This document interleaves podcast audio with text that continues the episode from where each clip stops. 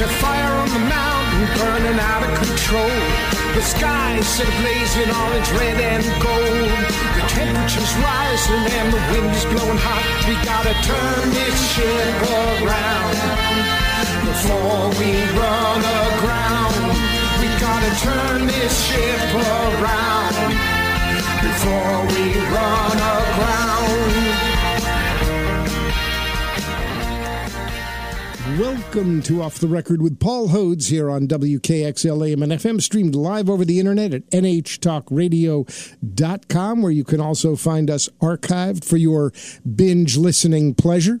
We are a podcast on Google, Stitcher, and iTunes, so you can reach us anywhere, day or night, night or day, night and day, around the globe with your 21st century digits. You can dial us up as a podcast. And I'm going to welcome back to Off the Record one of my favorite people in the world, Matt Robison, who is the author of a more perfect union forum.com, a blog about politics in terms of what's going on under the surface. And lately, he has also been featured with his articles, exposes, and interesting stuff on Alternet.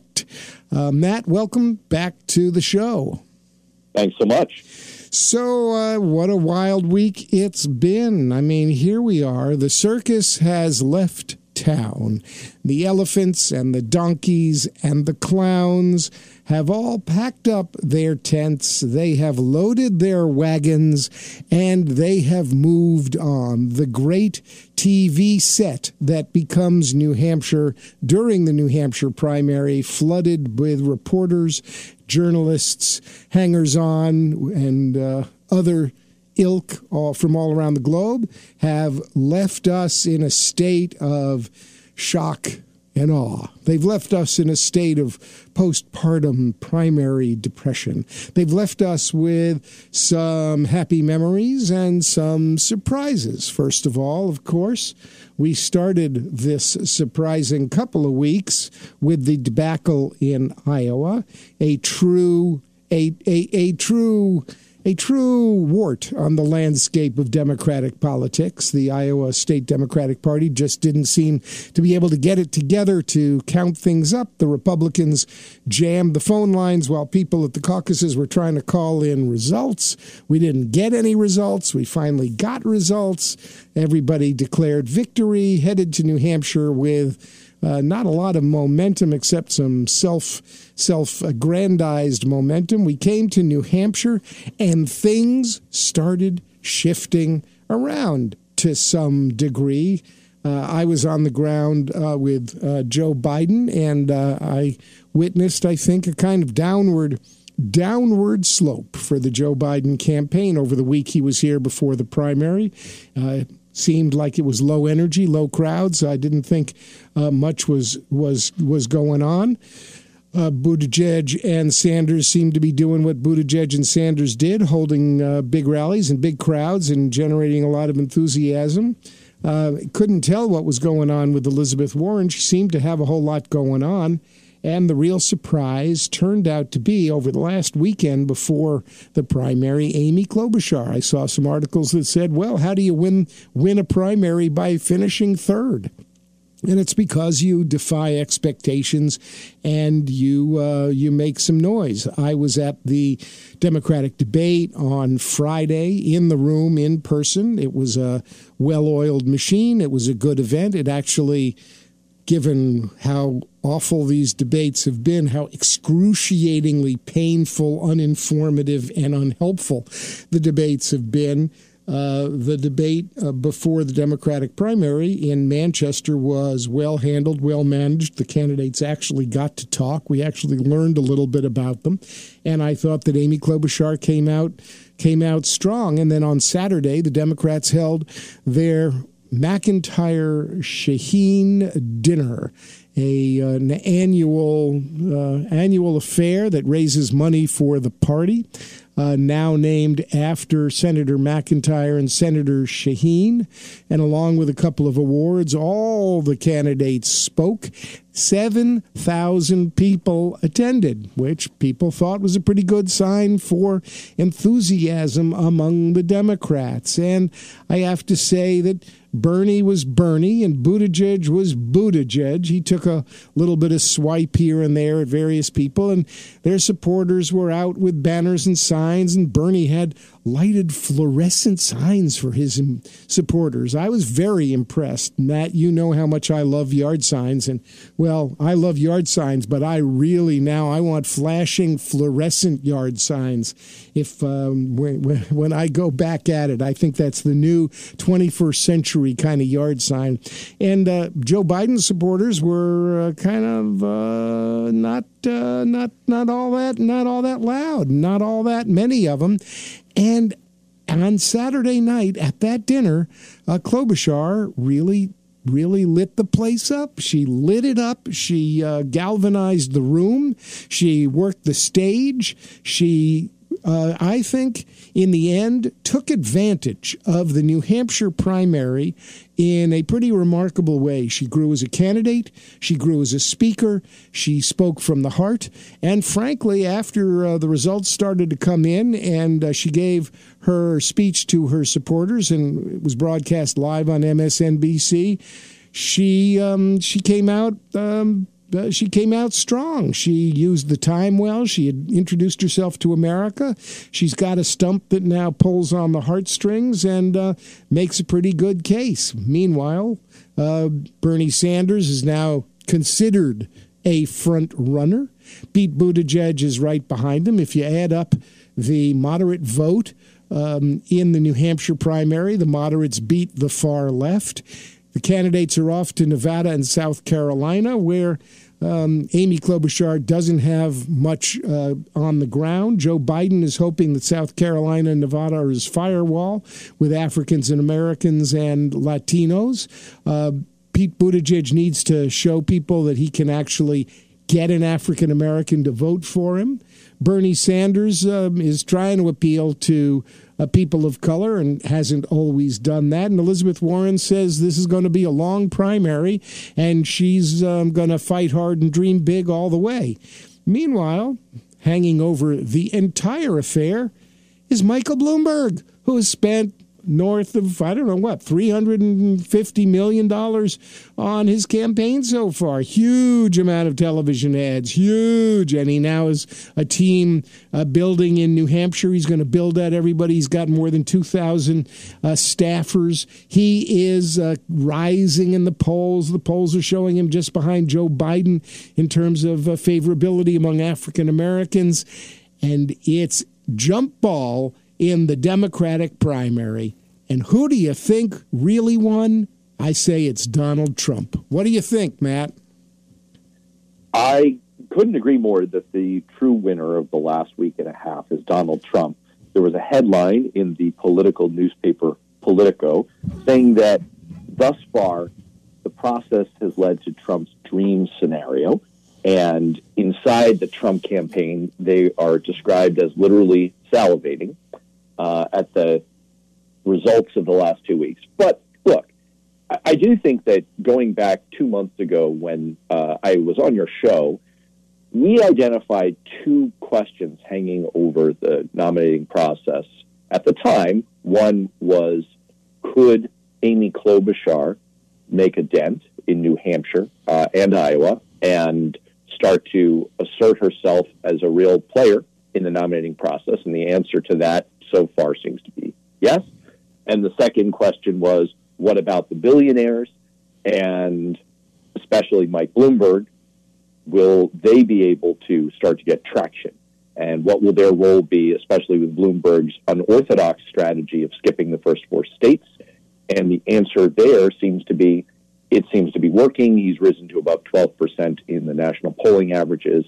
And there's certainly a lot of more than whispering going on in Democratic circles that he may be where the wheel stops in moderate Democrats' search for an alternative to uh, the more liberal wing candidate, which seems to be Bernie Sanders. Well, to what extent are we going to end up replaying 2016 when Democrats fractured, Democrats divided, Democrats became unhappy with each other, and it was really hard to establish any kind of real party unity?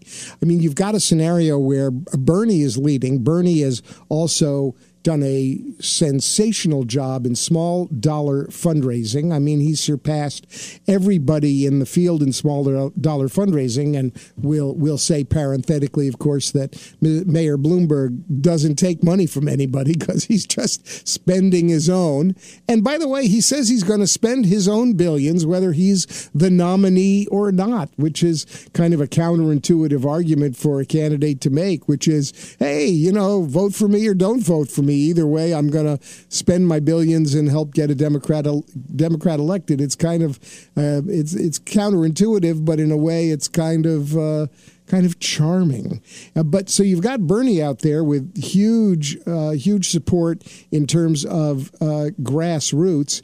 And remember, back in 2016, the establishment Democrats were uh, unhappy at the idea that that Bernie uh, was doing something, and we had some flim flammery at the at the DNC.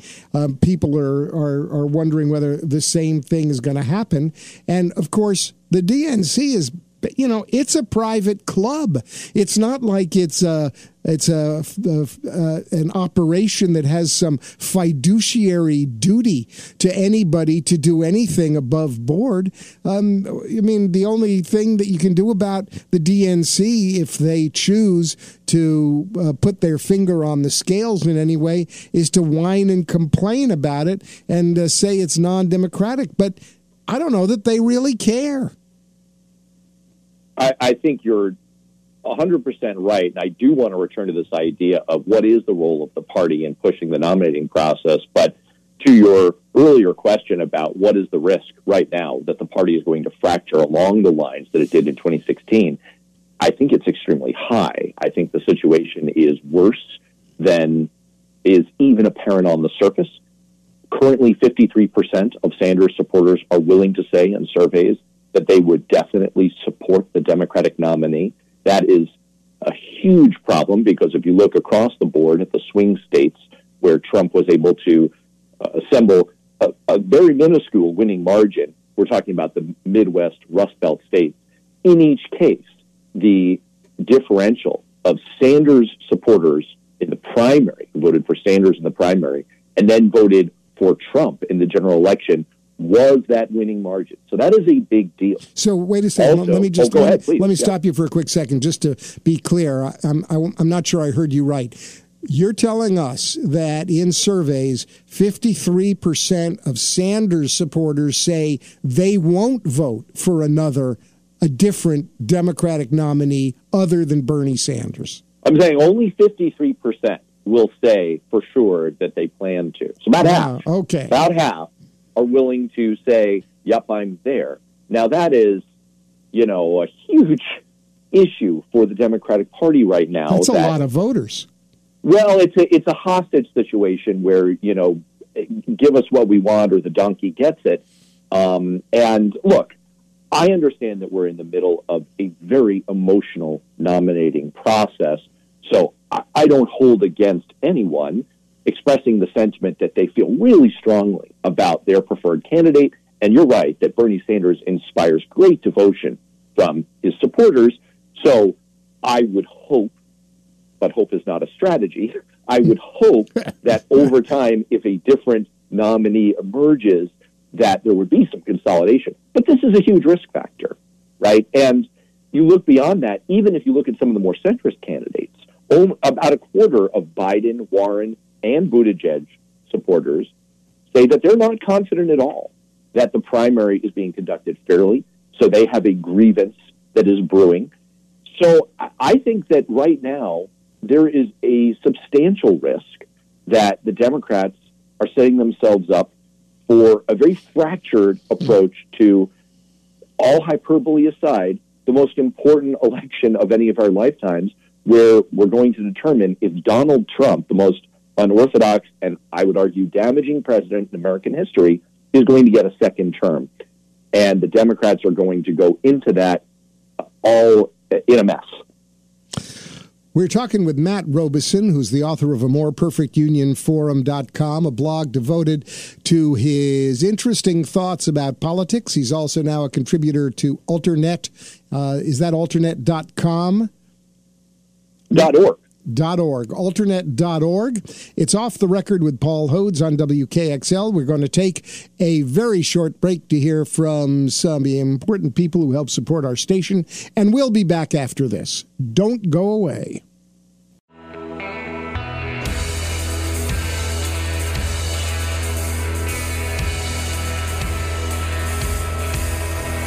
We're back. It's off the record with Paul Hodes on WKXL AM and FM, streaming live over the internet at nhtalkradio.com for your binge listening pleasure. You can visit NH Talk Radio and listen to all our past shows, and we're a podcast on Google, Stitcher, and iTunes. We're talking with Matt Robison, the author of A More Perfect Union Forum.com, a blog devoted to his thoughts about politics. He's also now a contributor to alternet.org, where you can find some very interesting articles that um, that take a attack from a, a different direction than most people who think about politics. Matt is a deep thinker.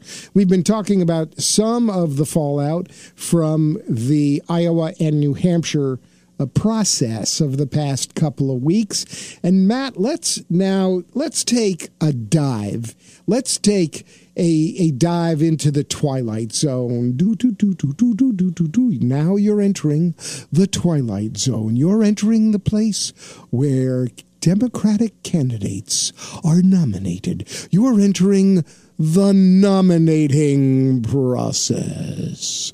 So let's talk a little bit about what it is, what it's not, how it got to be what it is, and what we need to do about it. I know you've been thinking about it. Uh, you have a recent article out on alternet.org that dives deep into this. Can you start by giving us some background, some history? How did we get where we are, and what are some of the issues we're facing with the process we've got? Great question. So, I think there's a perception that the process that we have right now for selecting a Democratic presidential nominee was sort of uh, a founding fathers hand down um, that it's a it's a long-standing democratic process, and that Iowa and New Hampshire's role in that process uh, was similarly written in stone. Nothing could be further from the truth. The reality is that what we have together is sort of a duct taped together set of short term solutions that were devised to essentially placate party insiders and loud complainers over the last 50 years. So we didn't even have a primary process, uh, a set of primary votes that led to awarding of delegates to a nominating convention before 50 years ago. In 1968, there was a great deal of unrest at the Democratic Convention in Chicago. And in the aftermath, the party elders convened and decided that for optics purposes, they needed to make it seem like voters had a bigger voice uh, in the process and that it wasn't all being decided in smoke-filled back rooms. Well, wait a second. Wait, wait. Let me wait, let me stop you for a minute. I remember 1968. That's the year I graduated from high school and went off to college. And in the summer of 1968, we witnessed the spectacle of protesters uh, being beaten in Chicago and then Mayor Daley in Chicago, kind of laughing his way through it after he'd sent the police out after people who uh, looked a lot like me at the time.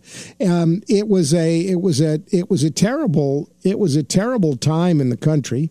Uh, the Vietnam War was on. Uh, P, uh, young people were going to Vietnam and dying. There were extraordinary student protests. People were in the streets. It was a very tough time.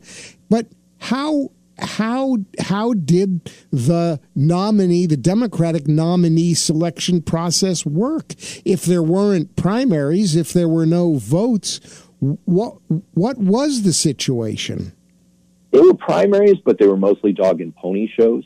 And what ended up happening at the convention, where there was so much unrest, is that the party selected Vice President Hubert Humphrey as the nominee, despite the fact that he had never won a single primary. So, what ended up happening in the in the aftermath is that, like all parties and governments that can't just go out and solve a problem, they convened a commission, and as a result, they crafted the modern primary process. And you saw, for example, a, a growing role for the New Hampshire primary. In 1980, the, the problem, at least the perception of the problem, was that maybe the pendulum had swung too far in the other direction. So guess what? There was another commission, and this time they created the system of superdelegates so that party elders could put a little bit more of a thumb on the scale. You can fast forward a little bit. There were more kind of back and forth, but by 2008, the problem was that some states didn't like the fact that Iowa and New Hampshire were early in the process. Well, no, wait a second. Nobody, yeah. nobody likes that Iowa and New Hampshire are in the process. Everybody always complains that they're too white, too small, uh, too unimportant, too too few people. Uh, why should we? Why? Why? Why should those two states, one a Midwest state, another a Northeast state, why in heaven's name should they have so much power? Should they be given so much importance? When, did that happen? Well, that's that's a great point. Uh, you know, Iowa began to assume its sort of current uh, uh, leading status because of a, a strategy that Jimmy Carter utilized in 1976, he recognized that he might have an advantage in the caucus process and use that as a springboard. And that's sort of the strategy that candidates have assumed ever since. But I think what you're pointing to is really the larger point, my larger point in my article, which is that each time we went through one of these gyrations, it was around a small question of uh, maybe there's a little bit more role for party insiders. Maybe there's too much role for party insiders. Maybe the calendar. Maybe we should have less role for the superdelegates. But it's not questioning the fundamental approach to how Democrats select a nominee. And in that whole long history, the one word you haven't heard in there is winning. There was no fundamental thought given to what would a process look like that resulted in a winning nominee, in the Democratic Party having the best chance possible to win the presidency? Now, the answer to that question has evolved over time as the parties have evolved, as they've moved further apart, as the Republican Party has moved further right. But it's still the only operative question the Democrats should be worried about. I don't care personally one bit about a compromise that was crafted 25 years ago to placate the Iowa power brokers of the time about their role in the process all I care about, and I think all most Democrats should care about, is how can we have a process that produces the strongest possible nominee in the age of Donald Trump? Well, you know, in in in defense of the New Hampshire primary, just for a moment, I I think about the uh, Iowa caucus system, and I can I can say honestly, I don't think anybody understands it. Maybe there are three people in Iowa who really understand what happens in a room full of musical chair candidates, where you you gather in a corner and and uh, get counted for your candidate, and if your candidate doesn't get enough votes, well then you you play musical chairs and you go to a different corner. I mean, it's kind of like in first grade. Go to your corner, um, but you you get to go to a different corner, and then there's the second alignment, and you see how many votes that happens, and then you you get a third alignment and if that one doesn't work and finally uh, they they you know last time they developed an app which didn't work they tried to uh, call in results and the republicans conveniently had jammed all the phone lines with prank phone calls to the party so that nobody uh, could phone in the results and people were left hanging for weeks and weeks and a lot of candidates put a lot of emphasis on iowa I mean, they just spent they spent uh, years there, years, and you end up with a technical glitch that basically sends the whole thing into the you know where, and uh, and you don't get a result. In contrast, the New Hampshire primary has been run for a long time pretty pretty well, and it has given candidates. Um, a chance in an even smaller geographical area uh, than Iowa to get up close and personal with voters. Um, and albeit voters who may not now be uh, specifically uh, demographically aligned with the general uh, body of voters in the Democratic Party in terms of uh, racial diversity, but who take the job very seriously, who vet the candidates, who ask questions, who come out, who who help uh, if the candidates are are able to hear uh, and willing to accept advice, help make candidates better. The New Hampshire primary works pretty pretty well, and for all well, the, works at what? Works at what? Can I can I push back on you for a second? Sure. Because because to me, let me let me ask you this: Does if it if it were true that the virtue of New Hampshire is that voters meet the candidates up close and personal. Do we have any evidence that the ability to campaign up close and personal leads to victory in the general election? My point is, I would I think that the answer to that is definitively no, quite the reverse. It seems like in this decade, in recent decades, the things that lead to you winning are being able to communicate your message through modern media you have to be strong on TV. You have to be able to command media presence. You have to have a strong operation uh, to fundraise.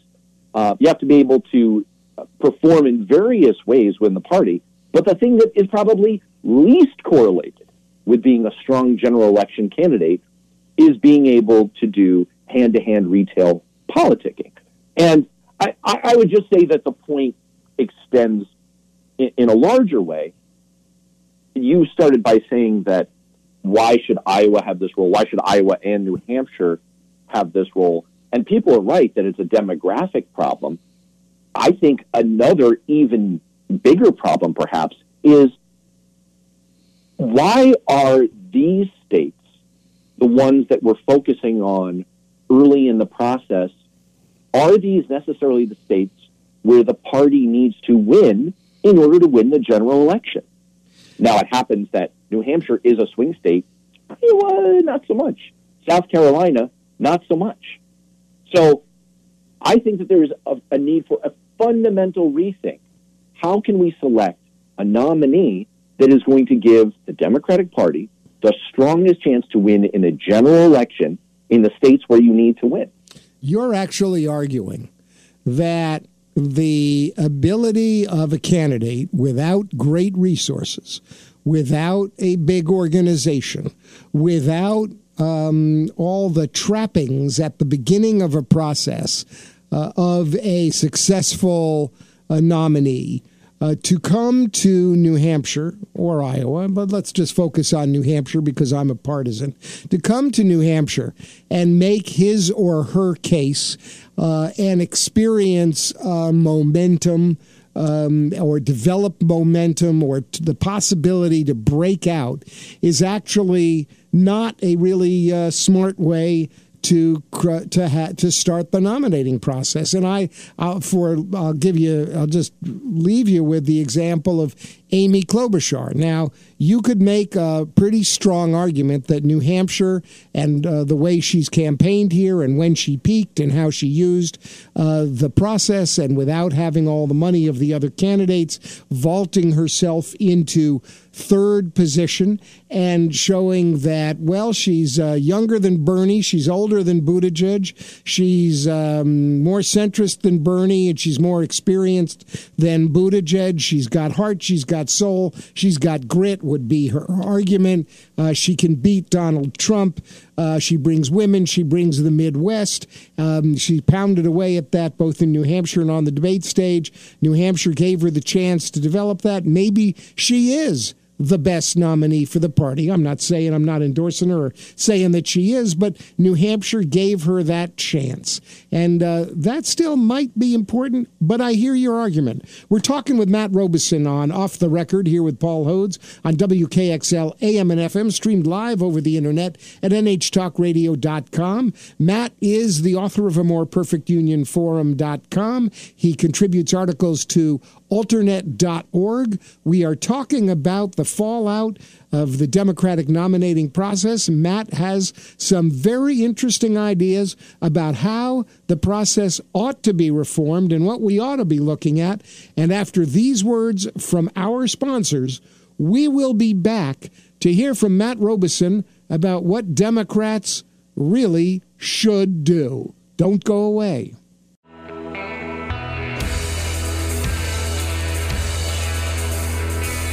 We're back. It's off the record with Paul Hodes on WKXL AM and FM, streaming live over the internet at nhtalkradio.com, where our shows are archived for your binge listening pleasure.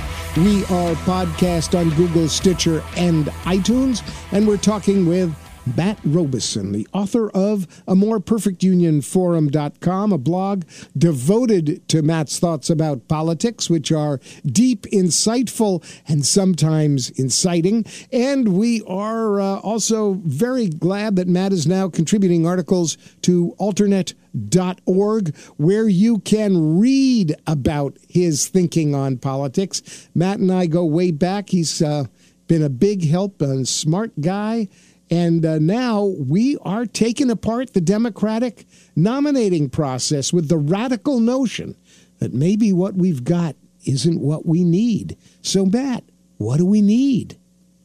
Well, the first thing we need to do is think about how each party goes about winning the general election.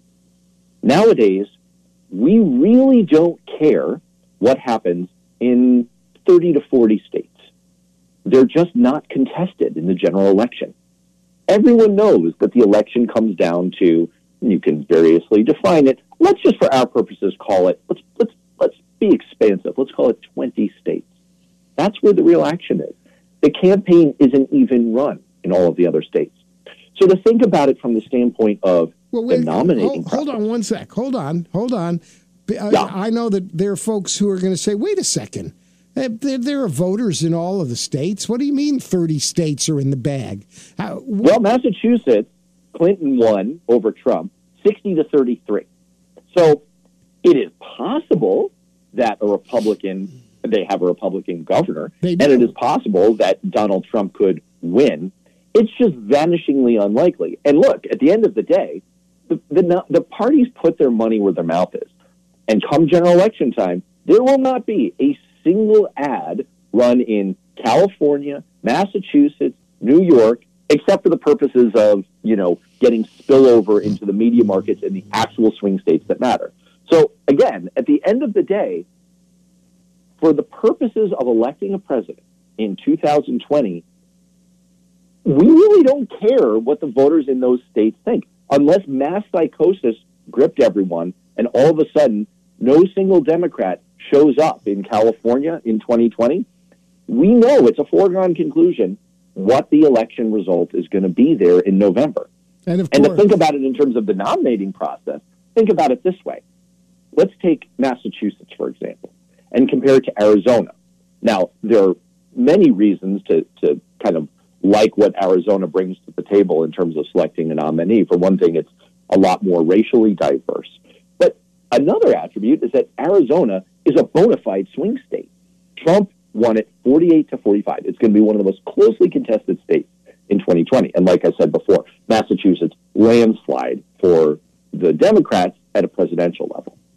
But when it comes down to how many delegates each of these states get, meaning how much voice, how much say they get in choosing who the Democratic nominee is, Massachusetts gets more than Arizona.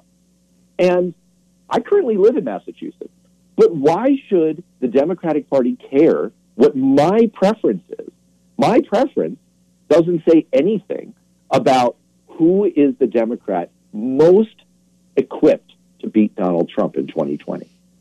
So let me understand. What you're now saying is that the states that we already know the results from. I mean, we could fast forward to um, the day after Election Day, and in 30 different states, we'd know.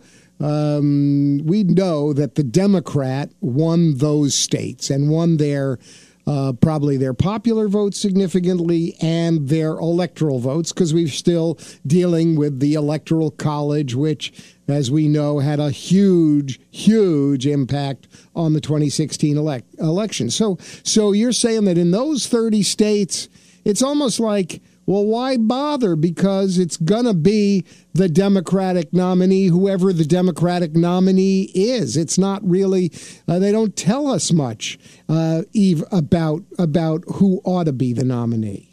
That's right. And I know I'm being intentionally provocative with this, but I'll just put it this way. There's a very super complicated way that the Democratic Party currently says how many delegates various states get. And again, delegates means how much voice, how much say you get in choosing the nominee. Right now, what the party does is it says if you got more Democratic votes, you get more say in the future. Well, that's nuts. That's crazy. Why should the states that are the biggest runaways, that are going to have nothing to do ultimately with the margin of victory for the next president, why should they have more say than the states that are actually on the front line. This would be like the U.S. saying, hey, we have a bunch of generals who are stationed in England currently. They should probably be coming up with our battlefield strategy in Afghanistan. It's just downright crazy. So what I, what I would propose is that we fundamentally change the system to alter how we select our nominee, give much more weight to the people that live in the states where the, the election is actually going to be contested, and also fundamentally measure the strength of the nominees in different ways. Well, you know, it's interesting. It it, it kind of reminds me of the uh, of the of the, of a of a sports draft system. In professional sports it's the folks at the bottom.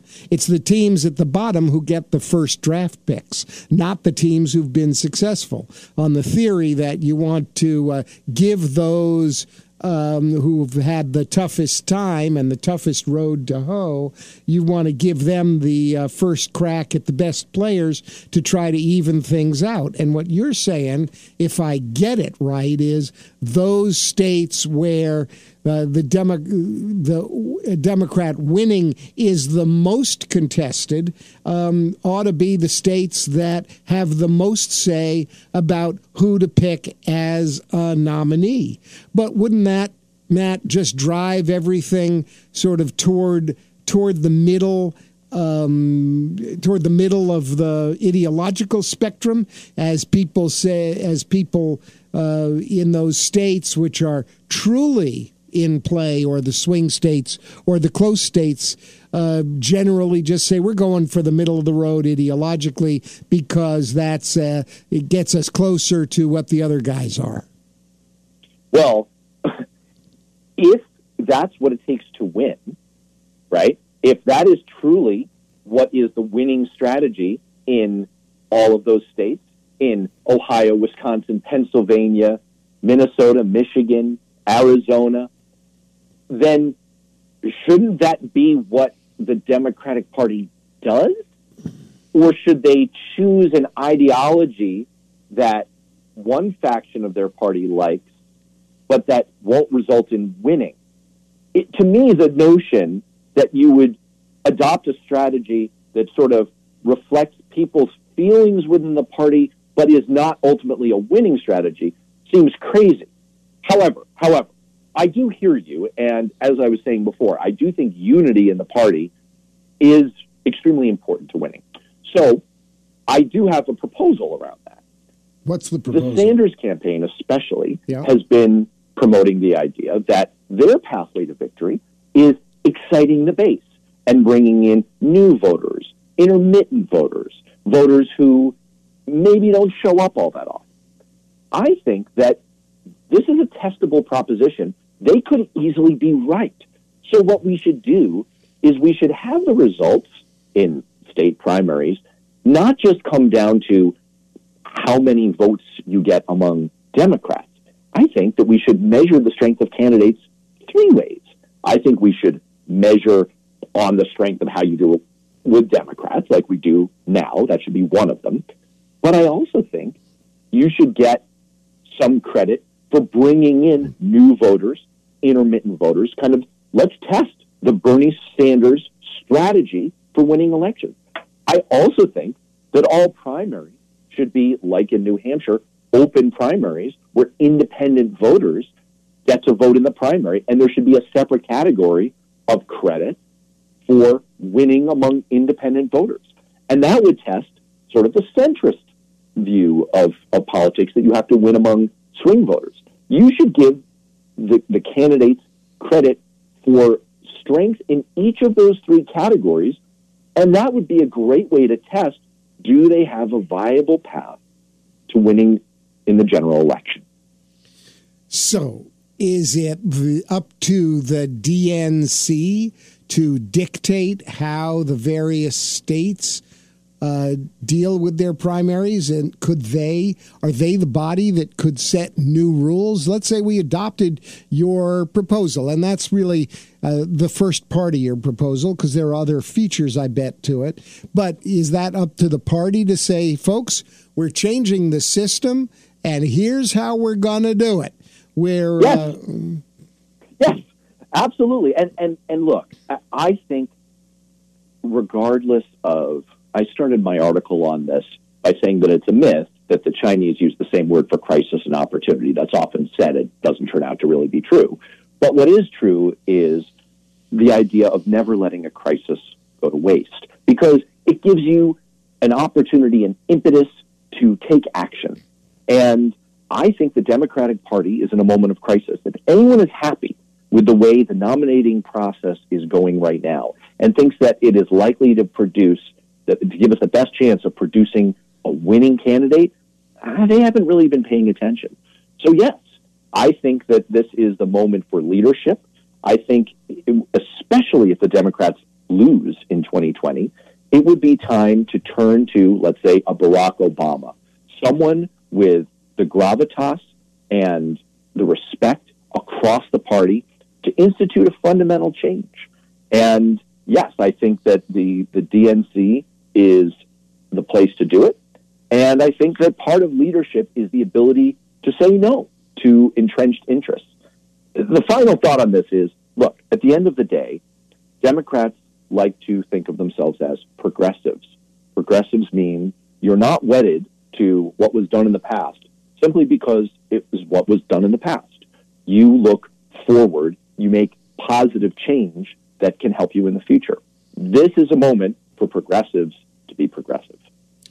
Well, it's it's certainly unorthodox. My head is spinning at the uh, at the notion, at the at the possibility that your radical your radical idea, your your declaring war on the primary would would jeopardize the sacred the sacred New Hampshire primary status. That that to me is it's it's it's almost beyond it's beyond imagining. How could anybody with a microphone in New Hampshire ever support such a radical radical notion? You if I recall right, you had some other ideas about media and the use of media yeah. and how they would be used and and then finally a role for super delegates or not.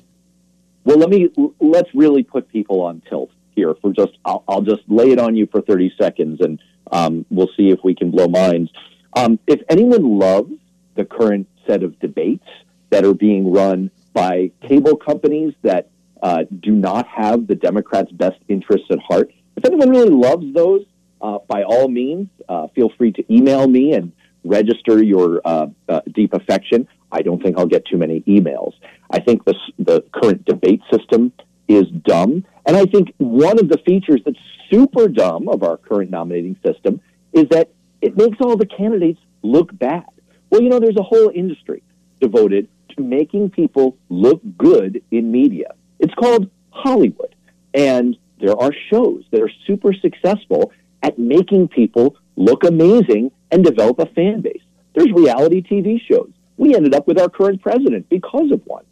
So, given the strength of the Democratic Party in Hollywood, I find it hard to believe that you couldn't lock a bunch of Hollywood producers in a room for 24 hours and say, come up with something better. Come up with an awesome three month reality TV show that makes our candidates look amazing and gets the base really fired up and gets people excited, and that they couldn't pull that off. They could certainly pull off something better than the current CNN town hall format. Well, Matt Robeson, a Robison of moreperfectunionforum.com and alternet.org some wild and crazy ideas about the primary. Ladies and gentlemen, wild and crazy ideas. You heard them here first on Off the Record with Paul Hodes. How do we deal with this crazy way we try to pick a nominee? A way that excludes all the people of color early in the process, a way that gives power to states that aren't, according to Matt Robeson, all that important. We talked about the fallout from this year's early Democratic primary process, and Matt has a whole bunch of ideas about ways we can do it better in the 21st century. Just because we've done it one way in the past, he says, doesn't mean we have to keep on doing it the same way over and over again because maybe we're not on track to pick the best nominee to win against Donald Trump, who has been emboldened empowered, is off on a tear. His authoritarian tendencies are in full flower, and we need a Democratic nominee who will beat Donald Trump. It's off the record with Paul Hodes on WKXL, AM and FM. Thank you for joining us. I really appreciate Matt joining us too. We'll be back next week with more Off the Record.